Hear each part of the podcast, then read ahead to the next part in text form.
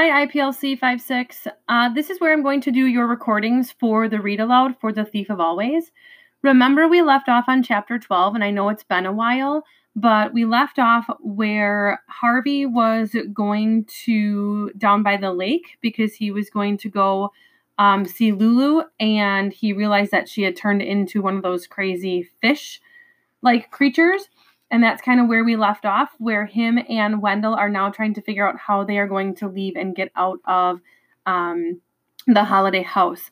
So, chapter 13 is called The Fourth Part of Darkness. What happened to you? Wendell whispered when Harvey reached the bottom of the lawn. I thought you were meeting at midnight.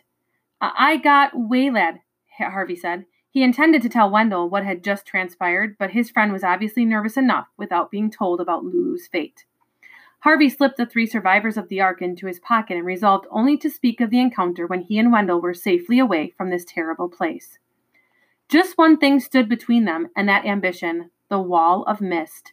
Now, as ever, it seemed innocent enough, but that was an illusion, of course, like so many things in Mr. Hood's kingdom. We have to be very organized about this, Harvey said to Wendell. Once we're in the wall, we, we will lose our sense of direction.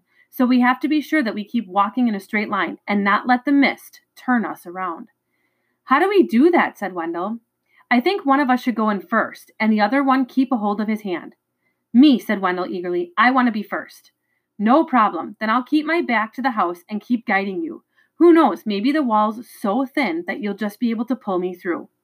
We can hope, Wendell said. Are you ready? Harvey asked, extending his hand. Wendell took it. Whenever you are, he said. Then let's get out of here. Wendell nodded and stepped into the mist. Instantly, Harvey felt his grip tighten.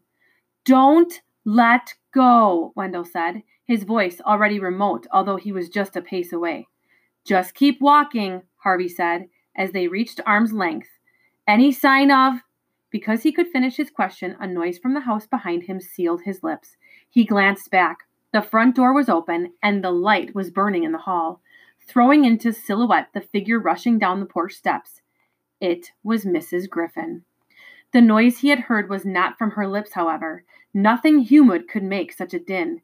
He saw Mrs. Griffin glance up toward the roof as she hurried down the lawn, and following her gaze, saw the noisemaker rising against the stars. He knew its name, even though he couldn't see its face.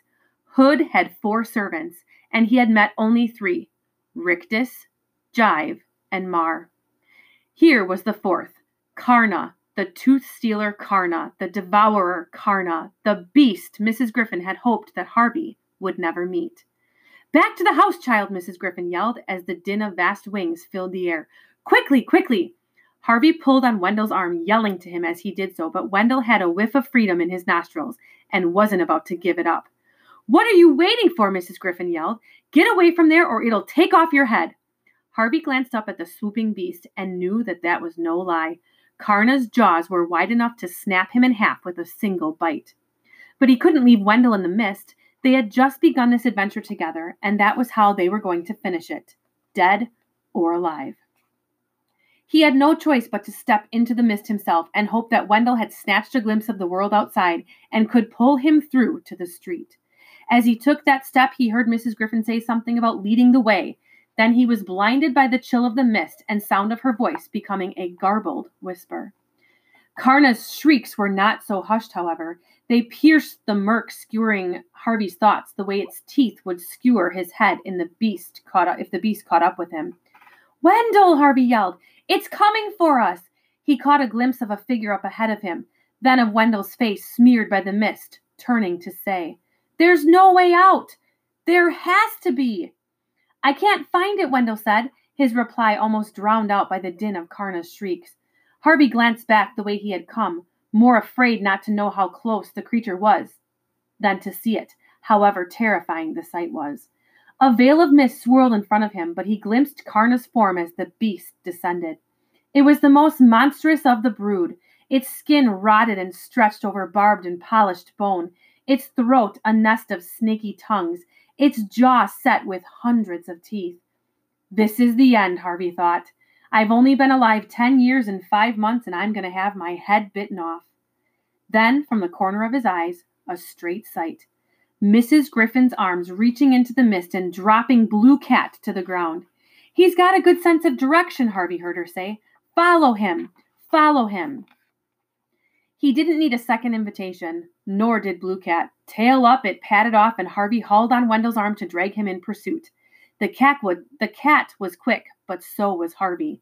He kept his eyes glued on that bright tail, even when the rush of wings behind him announced that Carna had entered the mist and was almost upon them. Two strides, three strides, four, and now the mist seemed to be thinning. He heard Wendell whooping for joy. The street, he yelled. I see it.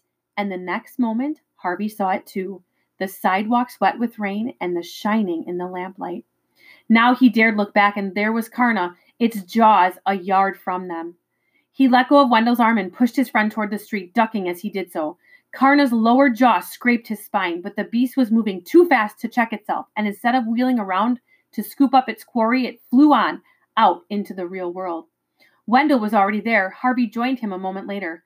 We did it, Wendell yelled. We did it. So did Carna, Harvey said, pointing up at the beast as it rose against the cloudy sky and turned to come back for them. It wants to drive us back inside, Harvey said. I'm not going, Wendell cried. Never. I'm never going in there again. Carna heard his defiance, its blazing eyes fixed on him, and it came down like a thunderbolt, its shriek echoing through the, mu- the midnight streets. Run! Harvey said. But Carna's stare had rooted Wendell to the spot. Harvey grabbed hold of him and was about to make a run for it when he heard the beast's cry change. Triumph became doubt. Doubt became pain. And suddenly, Carna wasn't swooping, but falling, holes opening in its wings as though a horde of inv- invisible moths was eating at the fabric. It labored to climb the air again, but its wounded wings refused their duty, and seconds later it struck the street so hard it bit off a dozen of its tongues and scattered half a hundred teeth at the boy's feet. The fall didn't kill it, however. Though agonized by its wounds, it hauled itself up onto the spiky crutches of its wings and began to drag itself back toward the wall. Even now, it was this wretched state, it was ferocious, and with snaps to right and left drove Harvey and Wendell out of its path. It can't survive out here, Wendell realized aloud. It's dying. Harvey wished he had some weapon to keep the beast from returning to safety, but he had to be content with the sight of its defeat.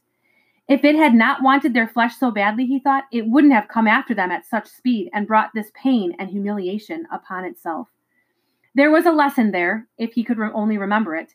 Evil, however powerful it seemed, could be undone by its own appetite.